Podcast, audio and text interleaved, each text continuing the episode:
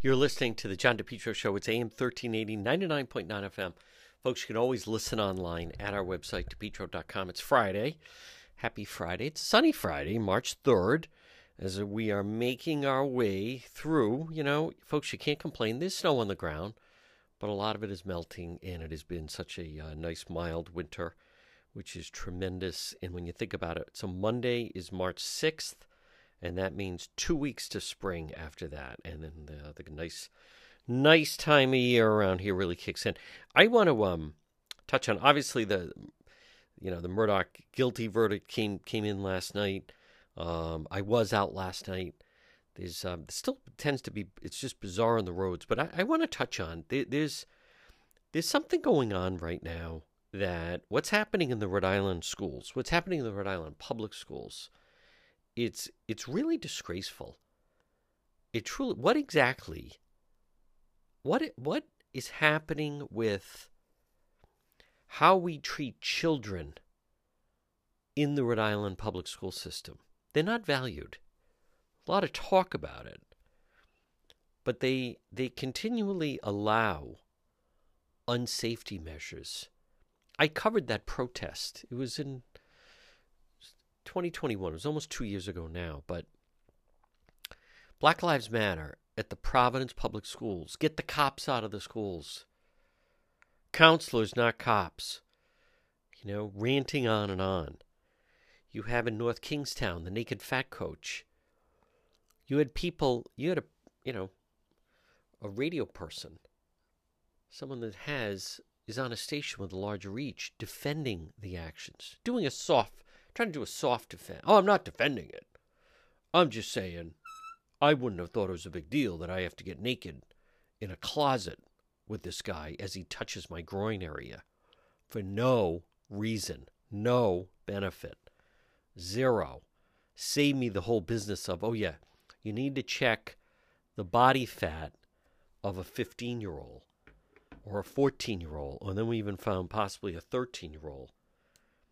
Absolutely a joke. But nothing has been done. Governor McKee, what has he done to improve the Providence Public Schools? They took over nothing. And I fully get it. Most people listening to me right now, anyone with an option, you wouldn't send your child to a school in Providence. Not if you had an option. If you just arrived in the country and you were living here illegally or you were in incredible poverty, living on state assistance and government assistance, and you didn't either A, care, maybe you're uneducated, or you just didn't have the effort or whatever. But I suppose compared to some of the schools in South America, it's an American school. They're learning English. They feed them breakfast. They feed them lunch. But then what's the price outside of that? What has Governor McKee done to improve the Providence Public Schools? Zero. He signed a contract. What's unusual about it is how large the district is, with a very powerful union, as we've talked about. Speaking of unions, look in the city of Warwick. Assistant principal, Tollgate High School, arrested D U I. Nothing sent out to the parents. Obviously in Warwick, and we'll play it, the member of the school committee. So you have the assistant principal at Tollgate and then a member of the school committee. Not only arrested a, a, a messy D U I arrest, but then, to compound matters, assaulting a Warwick police officer. Who's her attorney in court? A rep, Jason Knight, Captain Creep. Hey, I get it. She's entitled to a defense. That's part of our legal system. But at no point in it does someone mind, ah, I don't know, I'm an elected rep. I don't know if I want to be in court with someone drunk driving, assaulting a police officer. And then we have this Providence teacher just arrested, charged with child molestation. I noticed the union's really silent on this this morning. I noticed a lot of the union supporters, meaning the Providence teacher union, other teacher, all really quiet. Boy, they've been chirping a lot lately. They don't like that education commissioner. How did this guy... How did this happen? You have all these children of poverty. Let's face it. If you're at a school in Providence, a public school in Providence, you are not well off. There's a selected few that go to classical, and classical is not what it once was. Not even close. Police have arrested a Providence middle school teacher, charged him with child molestation. Two female students accused of inappropriately touching them. Now, coming up later, we're going to have, this guy was in East Providence. This has been going on for a long time. Why was he protected? Why was Joseph Tenno, fifty-one years old, black male, was he, why was he protected? Is it because of that? Two counts of second-degree child molestation. Math teacher, Essex Hopkins Middle School. It's over near um, Charles Street, Branch Avenue, northern part of the city. Placed on leave in December following the allegation from the first student. Police say officers initially responded to the Providence Public Middle School December eighth. Sixth grade girl. Sixth grade. Makes her either right around eleven and twelve. Normally. Right in that age, age range. Could be twelve. Right? Could he, could be thirteen, twelve, thirteen, right in that area. Inappropriately touched her. Sixth grade. Two days later, when interviewed by doctors, the girl recounted he had stroked her hair and told her, "You look like your mother." The when asked how, how do you know my mother? The girl, Tenno, told her, this is the fifty-one-year-old black male Providence teacher arrested. All Puerto Rican women have a look. Girl said he later touched her thigh. She could feel his genitals pushing up against her left thigh and knee through his clothes. Girl later asked her friends why her teacher would do something like that, and they told her he's done he's done that to a lot of girls. Why why is this being tolerated? I've heard they look the other way. Why was he given an emergency teaching certificate other than it pays higher? Providence Public School Department placed him on leave. Officers called to the school again. A month later, second girl came forward, saying Tenno inappropriately touched her. Eighth grade student this time. Unwanted attention began in November. Tenno started calling her, "You're fine. Look at you, how you're bad and sexy." Girl said Tenno later joined in on her gym class, tried to hug her, touch her breasts over her clothing. When she pulled away, she told doctors, "Oh, girl, come on." Later in a classroom setting, the girl said Tenno came up behind her, pressed up against her backside, suggested he was sexually aroused at the time. On a separate occasion, the girl said, Tenno told her, "I would marry you." And there were several times he would look at her, bite his lip, and grab his genitals. Teacher at a Providence middle school. When asked what she wanted to happen to Tenno, the eighth grader told doctors, "I just don't want him working at the school with kids." He was arraigned in Providence District Court, released on personal recognizance. Uh, Channel twelve checked his address, phone listed number for him, disconnected. His The address he listed is a work warehouse. It's not a residence. Nice to know they check on that. According to the Rhode Island Department of Education, he received an emergency one-year certification on September twentieth to teach middle school math. When they can't find a certified teacher to fill the job, that's when they do that. Providence Public School spokesperson said he'll remain on administrative leave pending the outcome. "We take these allegations, safety of our students, extremely serious." Oh boy, you can tell. Sure do. What an absolute disgrace. Well, and I bet it's time to drag out the pictures of the falling tile, broken chair. They do not care at all. These kids are absolutely, they have groomers in the schools, they have pedophiles in the schools, they have child molestation, child molesters in the schools, and the Providence, and not only, that's not just Providence, it's statewide. The Rhode Island public school system is broken. The Rhode Island public school system is broken. The Rhode Island public school system should be broken up. It's not working. There's no accountability. They attract the wrong people. It's Friday. You're listening to The John DePetro Show.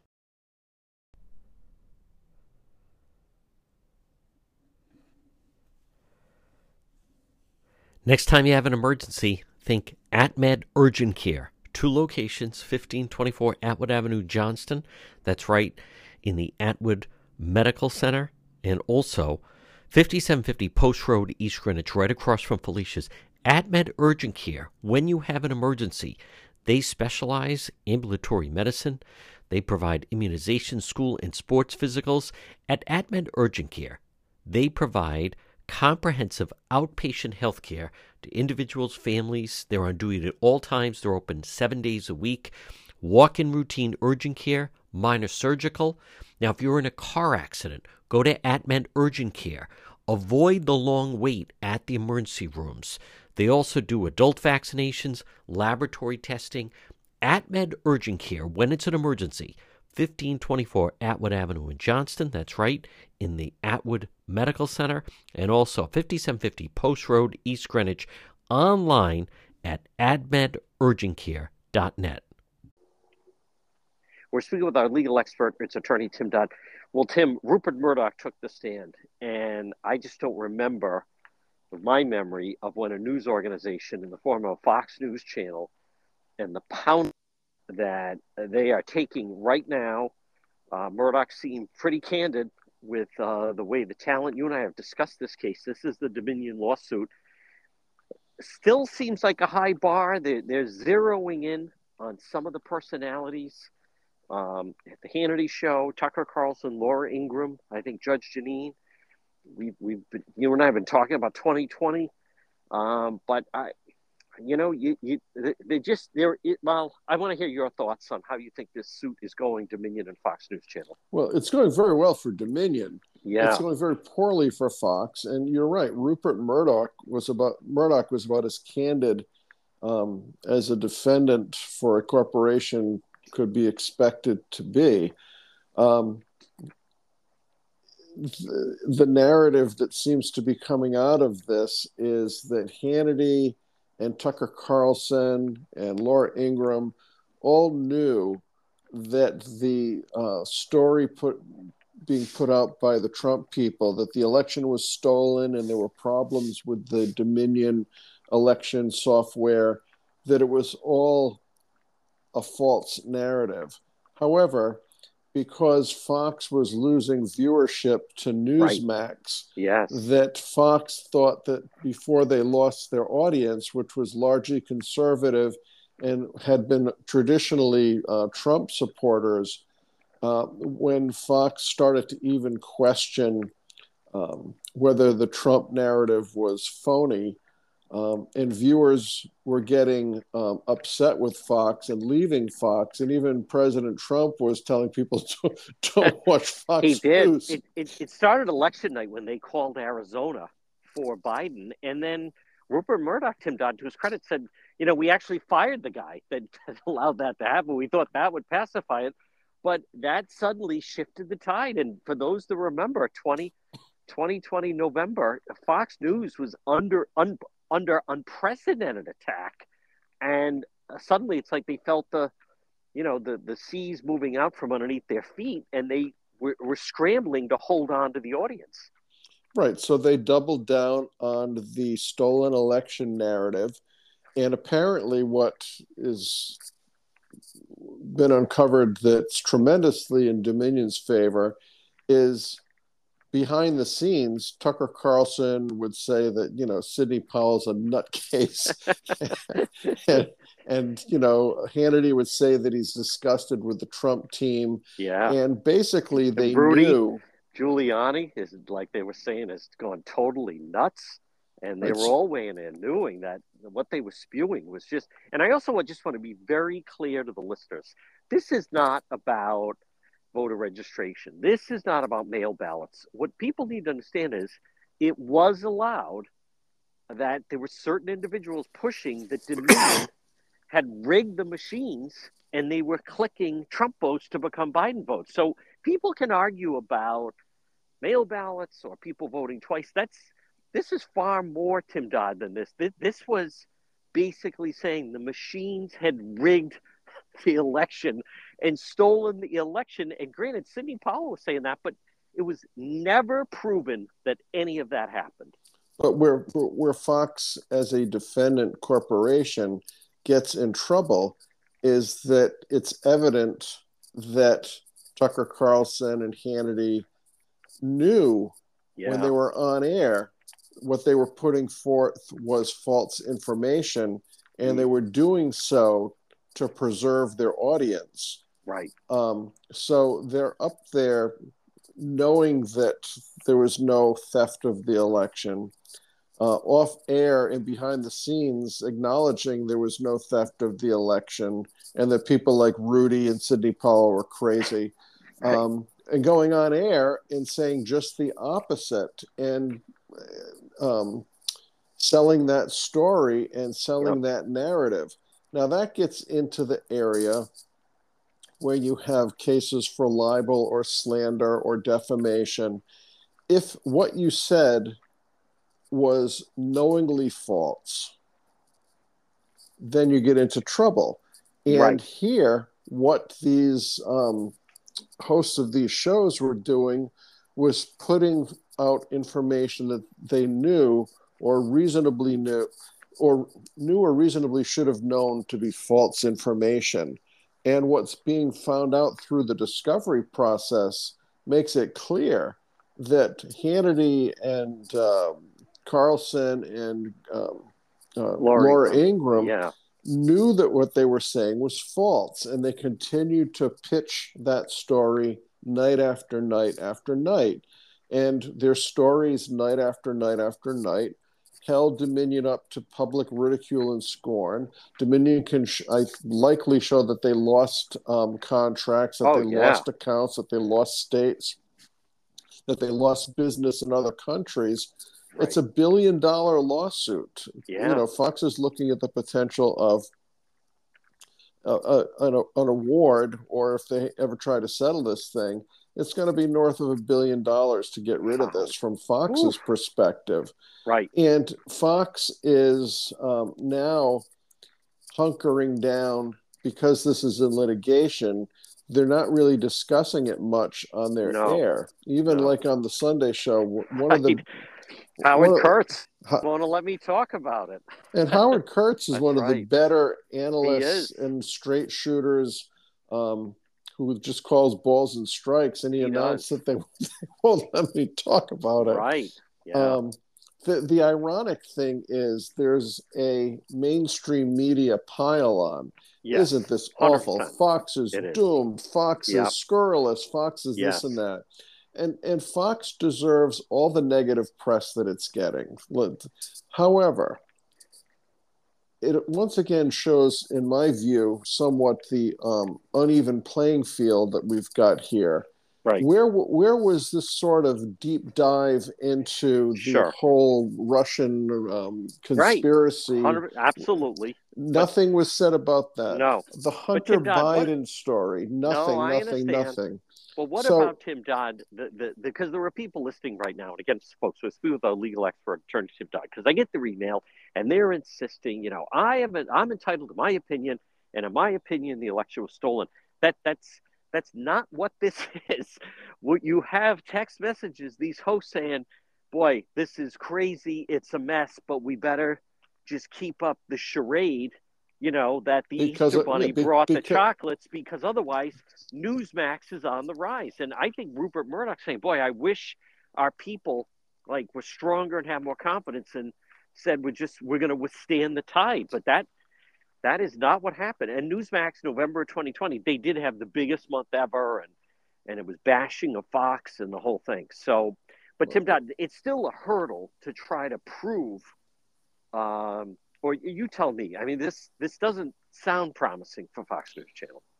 No, and to, to go back to the point you were just making, Tucker, Tucker Carlson would say, "We're losing viewership. Our ratings right. are tanking. Look at our stock price." Yeah. Oh boy. So that when they're t- you're looking at that, yeah. and now you're coming out with a false story mm. um, to retain viewers who are largely Trump supporters, to maintain your stock price, and arguably to maintain your job, and you're putting out a false story. Um, Again, that this you know is, to be false. Yeah. That you know to be false. Be false, and it, right. You're right. It's, many, many of your viewers were, still believe in their heart of hearts that the election was stolen. Exactly. And the old adage is you're entitled to your own opinion, but you're not entitled to your own facts. And yeah. the facts have simply not borne out the narrative. No. I think no. a lot of people wanted to believe the election was stolen, couldn't understand how Trump could have lost to this guy. But the fact of the matter is it happened. And um, Fox completely went in the tank to continue this narrative of a stolen election, to retain its viewers, to maintain its stock price. And they're getting caught. The facts are yeah. coming out. Right. They clearly show that what they did was intentional and purposeful, and that they did it despite the fact they knew that what they were reporting or talking about was oh. completely wrong information. Wow. And one more thing, Tim Dodd. Actually, two more points. Number one, I want to go back to, I'm sure that when Tucker Carlson, Sean Hannity, Laura Ingraham, they were all in a in a group chat, um, I'm sure none of the three ever thought those texts would see the light of day. And then, boom, you know, there it is. I, I also, I cannot imagine that Hannity, Tucker Carlson, Laura Ingraham, Judge Janine, that I there's no way they want to have to enter a courtroom and get sworn under oath and start to explain away. But I, I did want to remind people, as someone said to me, if, if Fox is in the middle of a Category three hurricane, Newsmax, Newsmax was going, doubling down and kept it going through, you know, November, December to January. They were outdoing Fox. They, they're by no means, Tim Dodd, out of the woods. No, they're not out of the woods. No. But obviously, if for, for the bashing of Fox that's occurring now with the rest right. of the media, yeah. Fox is the dominant player. one hundred percent So yes. there's yeah. the more of a motivation to right. take the, Fox down a few pegs. There's not yeah. as much juice to be no. had in taking Newsmax down a few pegs. No. And if they can take down Fox, I don't I don't see, you know, how Newsmax is, is going to hold. Folks, quick break. Much more ahead. Our legal expert, attorney Tim Dodd, right here on The John DePetro Show.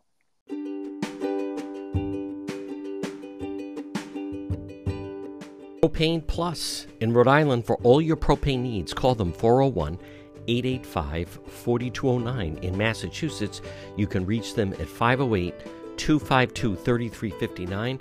Propane Heating and Cooling.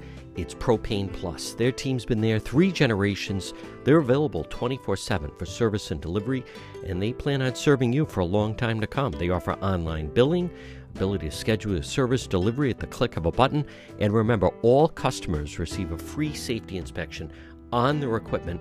It's Propane Plus, and remember, with propane, it's affordable, sustainable, equitable, good for the environment, and now it's renewable. Call Propane Plus today at four oh one, eight eight five, four two oh nine. In Massachusetts, call them at five oh eight, two five two, three three five nine. Their very easy to navigate website. It's propane plus dot com. Propane Plus. Call them four oh one, eight eight five, four two oh nine. Folks, you are listening to The John DePetro Show. Weekdays, we start at eleven, we go until two. It's A M thirteen eighty, ninety-nine point nine F M. You can always listen online at the website, DePetro dot com. Joining us right now, he is a columnist with the Boston Globe, focuses primarily on Rhode Island. It is Dan McGowan. And Dan McGowan, let's start off with all eyes around Congressional District one, and we will talk about that. But you have an interesting profile on the new freshman congressman, soon-to-be senior representative, but that is on Congressman Seth Magaziner. Yeah, you know, I asked him, I wanted to talk to him and kind of ask him, like, have you pinched yourself yet that, like, you know, you thought you were going to be in Congress with, you know, Cicilline, who's a little bit larger than life, and you're, you're always going to have to kind of play second fiddle uh, to him. And I think he's actually, I think he's really excited for that ability to potentially take on some of the issues that Cicilline took on, to kind of strike his own path and, and to some degree. You know, he, he downplayed the idea that, you know, this is like an overwhelmingly big kind of leadership change. But he was telling me that, you know, he, as he's come to understand it over the last week since the Cicilline announcement, which he was not, you know, he, he did not get uh, a heads up on any time, you know, uh, prior to this. So he was as surprised as anybody by the announcement. Um, you know, for, for several months uh, while Cicilline, you know, when he officially resigned, Seth Magaziner, you know, as he understands it, thinks his office is going to have to really take on, you know, kind of both the first and, and second congressional districts, you know, when it comes to constituent questions, things like that. So, you know, he's kind of getting a little bit geared up for that. One of the most interesting things that he said to me um, was he thinks this this race and the, the delegation should be a little more diverse. Of course, what he means by diverse is, is a person of color or a Democratic woman. He obviously wouldn't support a uh, you know a Republican who was a woman or a person of color. Um, I think that says a lot about kind of the what he experienced on the campaign trail last year. That was a you know a, a a talking point, but one that was, I think, kind of overlooked in a lot of ways because he was, you know, very much considered the strongest candidate of the Democratic field on that side. But, you know, even he says, I'd like to see uh, a little more diversity there. He says he's not going to endorse in the race. Um, and he isn't yet sure, you know, what he really wants to take on. Like, he, he, he was telling me that he's kind of battling with what are the issues that he can kind of inherit from both Congressman Langevin and Congressman Cicilline, and what are the issues he can kind of, you know, focus on uh, for himself. You know, he, the example that he gave me, I didn't, didn't make the column, but he he said, you know, the the, the push for, you know, even more kind of uh, marriage equality or equality rights. He said, you know, that that probably fits for someone who is gay or, you know, or transgender or something like that more so than him. So he understands kind of passing that off a little bit. Um, but, you know, he does see this as that opportunity. You know how that delegation can be, John. You know, the generally speaking, Jack Reed is known for bringing the money home. Yeah. Uh, you know, Sheldon's kind of a, the environment. Sheldon Whitehouse is kind of the environmental guy. Jim Langevin was always the guy who was, you know, who, who I think both sides of the aisle really liked. He was kind of quiet. A lot of people said he was the workhorse in a lot of ways. And Cicilline was a little bit of the showman. Uh, and, and I think Seth Magaziner kind of wants to figure out his own way to to to make it. Um, but, you know, he will, in fact, be the senior congressman, you know, in the, the minute that a, um, you know, somebody gets elected from that first district. Dean McGowan, how is it for you talking to him? Because you did write that every morning when he gets up and looks in the mirror, he sees himself as governor. Um, and then you, you do link it. I'm just wondering, you know, how does he act towards you? Does, does he bring it up? Do do they kind of, you know, in the end say, like, we told you so? But how does that dynamic go? It's really funny. I mean, John, you're you're as uh, combative a journalist as anybody I know. So yeah. You've dealt with this for a long time. And and truthfully, people handle this very differently. I'll give you, before I talk about him, I, you know, my first kind of major job in Rhode Island, you know, really day-to-day was covering Angel Taveras, the, yeah. the former mayor of Providence. And Angel uh, Taveras remembers every word that yep. has ever been written about him. Uh, he's a guy who will bring up in conversation, even now, will say, oh, remember that time that you, you know, wrote this, and, you know, I thought this was wrong, or I thought this was right when you said this. Uh, you know, Seth Magaziner's interesting. I mean, it's out there. He knows uh, what I wrote. You know, I joke with him a little bit. I, in fact, I even said, to, as like an icebreaker in this conversation that we had, I was like, other than, you know, telling people that, that Dan McGowan's opinion doesn't really matter. What would you say? I, you know, I think he has a little bit of a sense of humor. He understands the, the point uh, to some degree that I was trying to make. Uh, you know, in, in just saying, this is a guy who worked for years and years and years to be the governor, right? He, he actually took the time to understand the state yeah. government. And then didn't. So, you know, he didn't like it. His team, certainly when they won, you know, was very much willing to kind of rub it in my face. But, you know, it is what it is. There's going to be good columns. There's going to be bad columns. So I think, he, you know, he's a bit of a grown-up. I'm a grown-up. We can kind of move on. But, yeah, it's always going to be out there. He, he, certainly his family will never forget that I wrote something like that. Uh, there's no way Governor McKee is sitting down for that interview if you'd read about him. Dan McGowan, one thing, though, I do want to uh, just kind of push back on with Congress.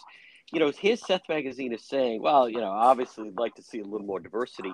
Hey, if he had either A, Alan Fung had won, you'd have that. If B, Sarah Morgenthau or Joy Fox would run, it's just a little rich now that he's part of the delegation. You have three white males saying, you know, we should get some more diversity here now that I'm part of the club. I, I pointed out that that sort of, uh, you know, irony to him, and, and he understands that. You know, I think what you're seeing from a lot of the, the, the whispers of a lot of the candidates in the C D one race are, are kind of, you know, the, the view is always, well, if not me, you know, let's say if not me, you know, blanket white man, then then yes, of course, we should have a person of color, or yes, of course, we should have, you know, a Democratic woman. There, there is some undertones to that. I'll take him at his word. I think because he's there and because he doesn't have to worry about it, sure, why not elect a woman? Why not elect a person of color? But yes, absolutely. It, it, you know, it, it is rich when it's coming from, you know, generally the three white men in the delegation. And even Cicilline, as the person leaving, has said, you know, I want some more diversity. But, you know, no one was willing to step aside at any point. No, no. That's interesting for someone that's leaving. Now, Dan McGowan, speaking of C D one, where do you see the race right now? Helena Foulkes uh, certainly circling. Sabina Matos, no announcement. Peter Nerona is out. I still think he was an interesting possibility. He didn't rule it out at first. But Dan McGowan, I think the real dynamic here is if if Speaker Joe Shekarchi decides to to jump into this race. We've we've never seen a sitting speaker go for higher office. When they walk into the state house, they're the king. Everywhere around Rhode Island, their circles, they're the king. But this would be the first time for for Joe Shekarchi to, you know, figure out is is is the power real, or is it the emperor has no clothes? Right. Well, I think what you're gonna what you're gonna see is, I think, one of the top two top tier candidates, meaning Shekarchi or Helena Foulkes. When I say top tier for folks, you know, really what I mean is either name recognition or money or some combination of both. Both of those two have a clear leg up on any other potential candidate in this yep. race um, when it comes to those things. Obviously, folks coming off a relatively successful um, yes. dem- you know, campaign, and, and Joe Shekarchi being, as you said, kind of the most powerful guy um, out there. The, the interesting thing, people... For the, for the last seven days, last eight days, and everybody was quick to kind of write off Speaker Shekarchi, because the idea being, why would you go from being super powerful to very, you know, having very little influence in Washington? And I think I said this to you last week. One thing I've been saying to people all week, though, is Joe Shekarchi, kind of, I think he looks at the congressional delegation. He grew up in a time in Rhode Island politics when that was royalty. Yes. Those four spots are yep. really important. He's a guy who cares deeply about his legacy. As corny yes. as that sounds, Joe Shekarchi is, is he's an old school politician in that way. He he and so I do think he has a certain reverence for, you know, the delegation and potentially being down there. That yeah, sure, you're you're the big deal in the state house among, let's say, a gang of five hundred, whether it's lawmakers, lobbyists, you know, or policymakers. Um, but you're not you're not David Cicilline. You're not even Seth Magaziner at this no. point. Uh, and so I think he understands that. That's why I think he's taking, you know, a really serious look at it. He is a guy who plays it incredibly safe. You know, he, yep. he, his first election. Uh, to the state. I remember this was a guy who was always rumored. Is he going to run for mayor of Warwick? Is he going right. to, you know, run for treasurer someday? He ends up becoming a state representative with no election or no real election. So he kind of walks into the seat. He bided his time. He raised money. Uh, he never made a move on Nick Mattiello when he was the number two. Nope. And no it, scandals. That's right. And then it kind of falls into his lap. He becomes a speaker. He's a popular guy. You know, I talked to him last summer, though. He's a guy who doesn't like conflict. He didn't like having opponents, both from the left no. and the right last year. And so, you know, I'm of two minds with him. On one hand, this is as free of a chance as you're ever going to get to get the Congress. That's right. Um, and on the other hand, it won't be a completely free chance. You are not going to get to go to Congress with no opponent whatsoever. And he may just not like that. But you know, I think he's very serious. I think Helena Foulkes is very serious. The thing I'm, yes. the thing I'm really surprised about in talking to, you know, a lot of these kind of second and third and fourth tier people who want to do this, I'm surprised by how um, scared off by Helena Foulkes they are. Yeah. Uh, just because I, I think you could make the case. Look, we all agree. She, you know, if she had two more weeks, she probably would be our governor right now. Yeah. But she also. You know, she did lose to Dan McKee in a Democratic primary. It's not like she, you know, has this sterling record for legislator or for success in politics. And so, you know, if I was a any number of these kind of these state rep and state senate, you know, people who who potentially want to do this. Uh, especially if I was, I think, quite frankly, a person of color, I think I would look at this and say, well, sure, she'll have all the money, but I, there's a there's a scenario here where maybe I get some labor support, maybe I build some momentum. You know, she is beatable in some ways, but everybody, everybody is waiting to see what the top two do. And then, to your point, the third, I think the third person kind of just below folks in Shekarchi would be a Sabina Matos, who, you know, performed very well in the first district um, during her lieutenant governors, you know, both the primary and the general election, from Providence, so she has that base. You know, her challenge is she has never been a good fundraiser. Um, you know, she never had to be as a city council person. That was relatively easy. But, you know, for all the people, people forget this because she got promoted to be the lieutenant governor. For years, she was talking about, I'm going to be the mayor of Providence. I'm going to be the mayor of Providence. That's right. Yeah. And and she never could raise, you know, very much money to actually put all of that together. So there are some holes in sort of her argument, uh, except that, you know, she's, she's down in Washington this week, you know, uh, hanging out with, uh, I think, the head of Emily's List, and, you know, she's making the rounds.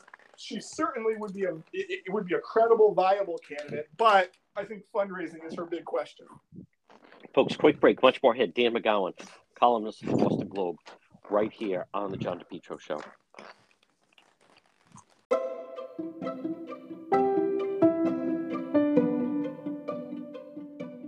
The Cowesett Inn, two twenty-six Cowesett Avenue in West Warwick, Rhode Island. Tradition since nineteen seventy-seven. Delicious food, great atmosphere, whether it's lunch or dinner or drinks in the lounge. They can also accommodate large groups.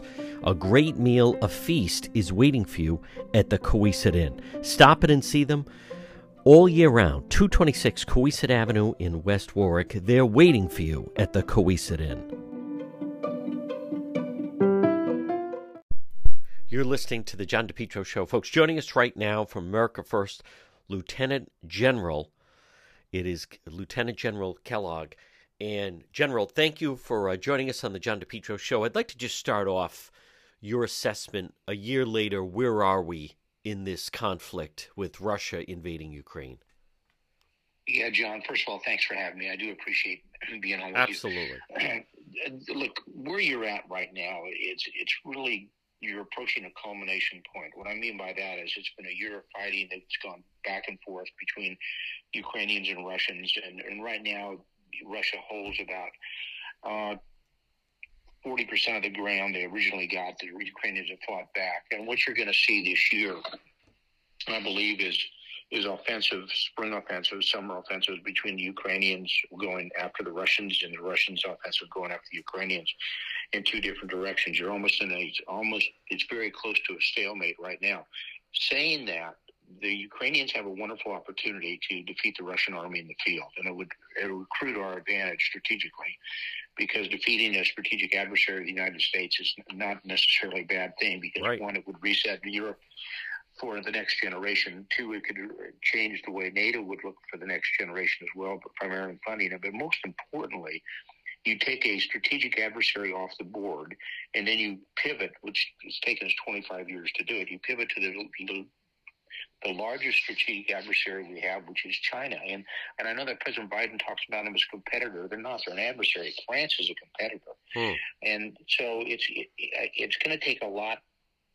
It's going to take our efforts, the United States, to provide them with the kit that they need. We'll keep talking about what we don't provide them. We don't. We're sort of half, you know, giving them half measured and slow rolling it. And right now, they've really taken it to the Russians pretty heavily. The Russians have lost almost all of their first line units have been mauled badly. They've lost a majority of their very good equipment. They're in their fifth commander in the field, their senior commander. Now they're with a guy named Gerasimov.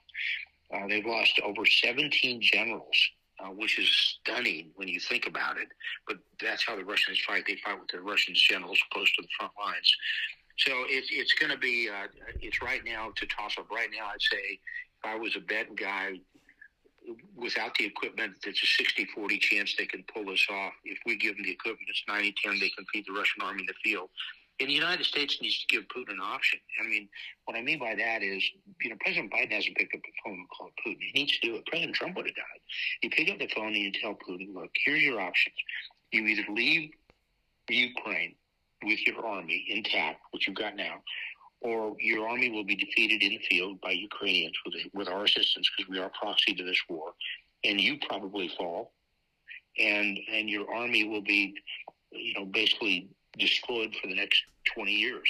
And give them that option to do it, because with the with our equipment, the Ukrainians can pull it off. By the way, the Ukrainians don't want, I was over there for about two weeks. The Ukrainians don't want a single American soldier. They, they were to a person, they said, we don't want you. We don't need you. What we need is your equipment. And so it's going to be an interesting spring and summer. Uh, if it goes beyond next year, then the Ukrainians are in problem because, have a problem, because then you're into what's in the military you call an attrition fight. And the Russians will match them up on that, because the Russians can bring in five hundred thousand mobilized troops, um, and the Ukrainians can't match them in a one-for-one matchup. So they've got to beat them this year. And if not, we're in for a long stalemate. And then, then the question will be probably in twenty twenty-four, well, then who lost to Ukraine? Folks, again, we're speaking with Lieutenant General Kellogg, former National Security Advisor, co-chair, America First, uh, Center for American Security. You know, General, we have that in common. Last March, actually, I spent over in that part of the world. I was in Eastern Europe. I was, uh, I my camp was in Schemmel, and I would cross into Ukraine in, in Medica. And the Ukrainian forces and the people that I met and covered, I'll tell you, General, they were very impressive, and they were not going to just lay down their weapons to defeat. Yeah, well, John, you know, it's, I have to laugh. You go back a year. Remember, and General Milley, our chairman, the Joint Chief, said, well, Kyiv would fall within seven days. Well, right. Wrong answer on that one. Yeah. And and then we offered to get Zelensky out of Kyiv, give him a ride out of there. And Zelensky made the comment, I don't need a ride, I need ammunition. That's kind of a wartime leader that you want to hear. Yep. And a lot of people thought the Russians would just roll, roll over him. And you kind of saw it when you went there. Is the fact that, no, Ukrainians are very proud people. They've been independent now from the Soviet Union for over thirty-five years. Um, there, there's no love lost with the Russians. You know, people say, well, for example, when I went to the city of Kharkiv, which is the second largest city in Ukraine, yeah, in the uh, the northeast, you know, they say, well, that's seventy-five percent of that uh, city are Russians. No, they're not. They're Russian speaking, right? But they're not Russians. No, and, and they they're they're Ukrainians. And I and I was amazed when I drove around the city, which was an amazing city, because at night it was totally blacked out. I mean, that's just the size of Philadelphia, being totally blacked out. And on the sides of the walls were big posters of how to make Molotov cocktails, and they were going to fight the streets. And, and I said, you know, that's a city of a million and a half, and it, it would, would not have been child's play. Uh, so I, I, I said, okay, they, these people want just to be left alone. And the the Russians are the ones who started this. I think we, I think the President Biden made a big mistake when he said, or, or in a speech about a year and a half ago, he said, well, maybe a limited incursion is okay. That's Wrong right. answer. That's Russians. Right. That was a, a huge mistake. And then what, what Putin saw in two thousand fourteen after he took Crimea, there wasn't a major reaction. There were sanctions. Well, he learned from that. And he, he's got over a six hundred billion dollars Uh, reserve that he's using right now. Sanctions aren't going to hurt him at all.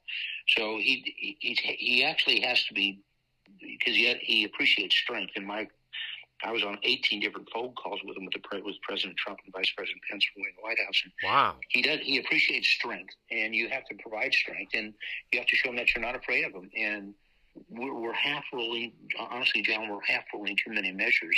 You know, we're saying, well, we're not going to give you high marks, we'll give you high marks. We're not going to give you tanks, we're going to give you tanks. Oh, by the way, the tanks aren't going to show up for another six, seven months. You need to give them all this kit now. You know, sort of like in Europe right now. Give them the equipment that's there. That equipment was designed to defeat the Russians and the, actually the Soviet Union, the Warsaw Pact.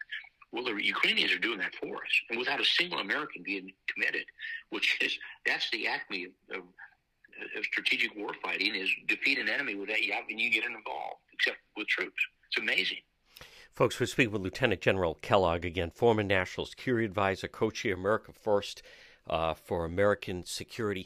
General, where did you've been on the line with him? Where did Putin get this wrong? Is it is it our intelligence is so much more superior to theirs? Did they underestimate the the fight of the Ukrainian people?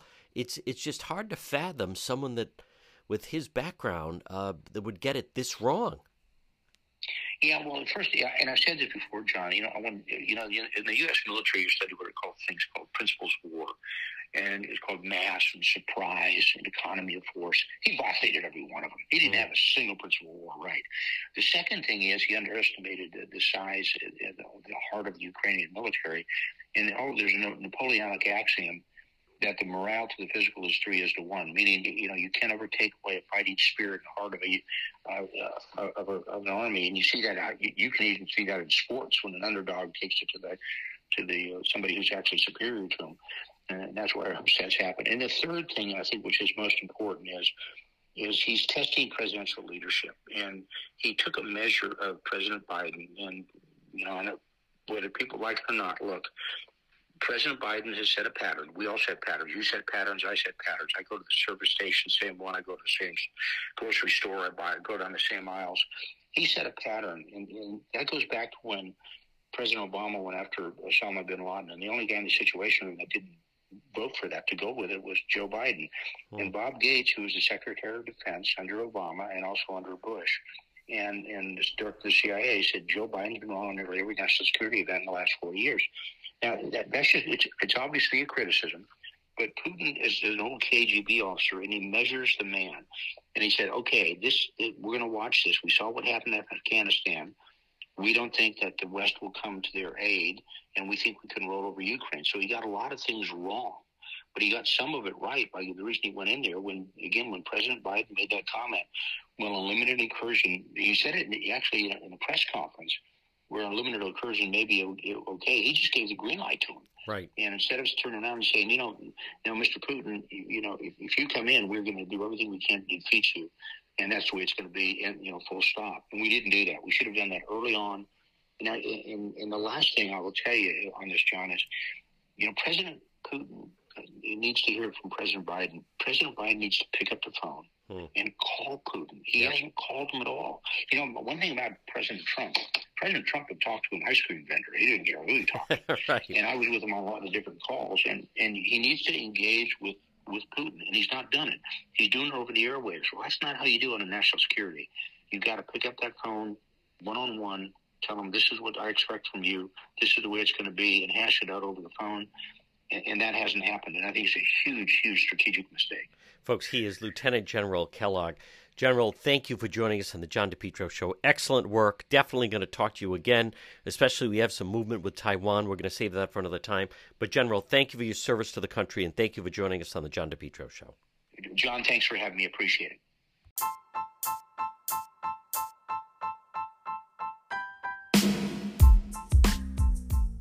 Remain healthy. Stop in and see Marie at It's My Health, ten ninety-nine Menden Road in Cumberland. You can also look for her on Facebook, but call her four oh one, three oh five, three five eight five. You know the building. It's that historic white church diagonally across from Davenport Restaurant. It's My Health. What do you find inside? Well, first of all, great service, great selection, vitamins, herbal remedies from trusted companies, local products like I C E, honey, maple syrup, Be Fresh gum, over two hundred fifty bulk herbs, teas, and spices, plus hemp and C B D products, natural skincare. It's My Health. Pop in and see Marie, ten ninety-nine Menden Road in Cumberland. There's things for your pets. There's things for your children. There's things for your health. Stay healthy at It's My Health, ten ninety-nine Menden Road in Cumberland. Again, call Marie, four oh one, three oh five, three five eight five, diagonally across from Davenport Restaurant.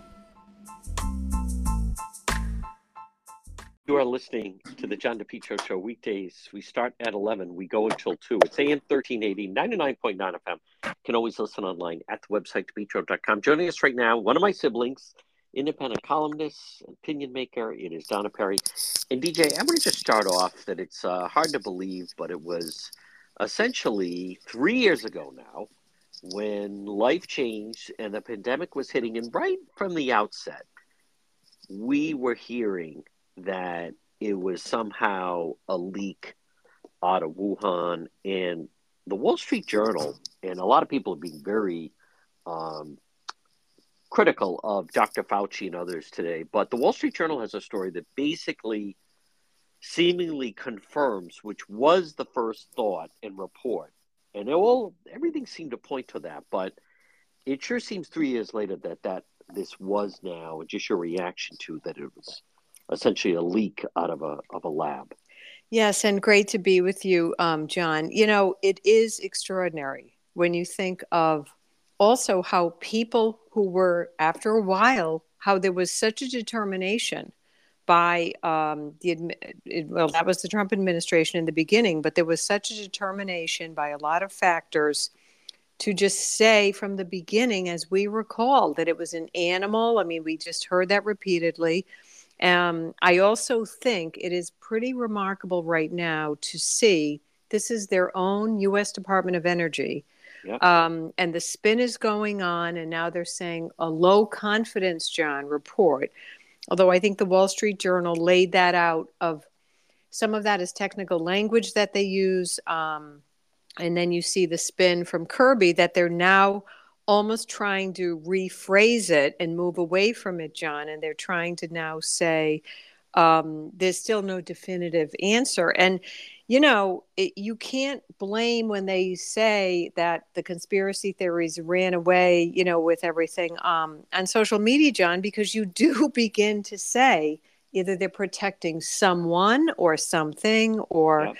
you know, I, I mean, the fact that this has to have been, um, you know, just detailed investigated, which I think every American, as you say, who was put through the ringer, we all know in our own families and beyond and friends and young people whose lives can never get back, that end of college time, that end of high school time, shut schools, shut colleges. We all know what it was. Um, and anyone who dared to say it was an overreaction, um, but we all deserve as Americans to have a truthful, however, wherever it leads, we have to have a truthful answer.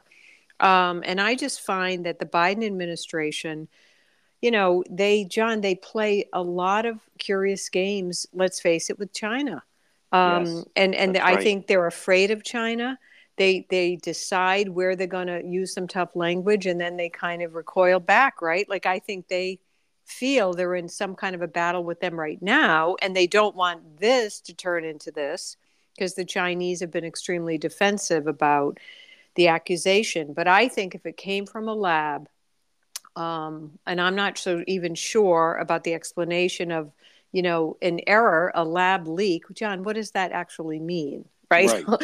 A leak could be quite intentional. And I just think, you know, we hear an awful lot of government language about we could never have a pandemic like that again.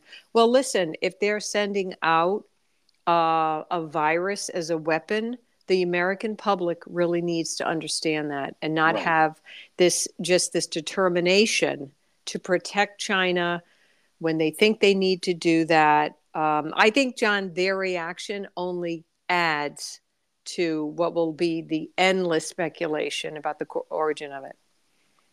You know? Yes.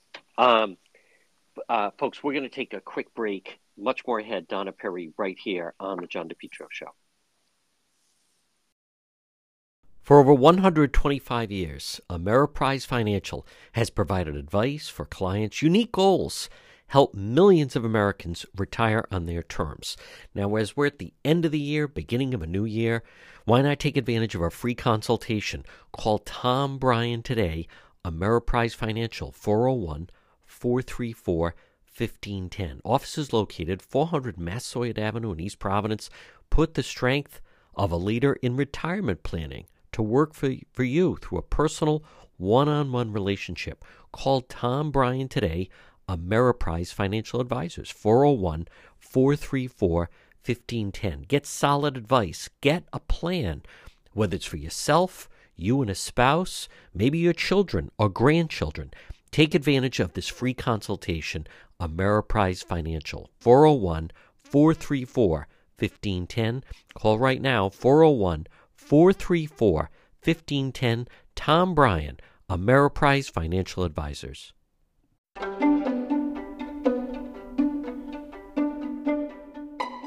To The John DePetro Show. It's A M thirteen eighty, ninety-nine point nine F M. Remember, you can always listen online at our website, depetro dot com.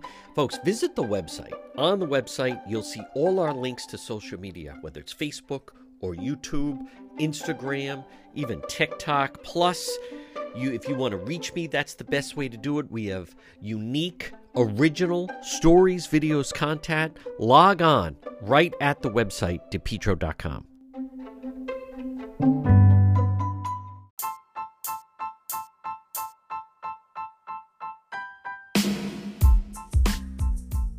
Get the most of your outdoor space with Limitless Outdoors. Call today for a free quote, four oh one, five eight zero, one eight five two. Limitless Outdoors. They specialize in patios, walkways, steps. They did a fantastic job on my outside steps. Outdoor kitchens, landscape lighting, retaining walls, lawn installations, excavation. Call Limitless Outdoors today. Let's dream, build, and enjoy. four oh one, five eight zero, one eight five two. Based in Smithfield, Limitless Outdoors. They also do indoor fireplaces or outdoor fireplaces. Limitless Outdoors. Call them today. Free quote. Get the most of your outside. You're going to love what they can do for you. four oh one, five eight zero, one eight five two. four oh one, five eight zero, one eight five two. Limitless Outdoors. Dream, build, enjoy.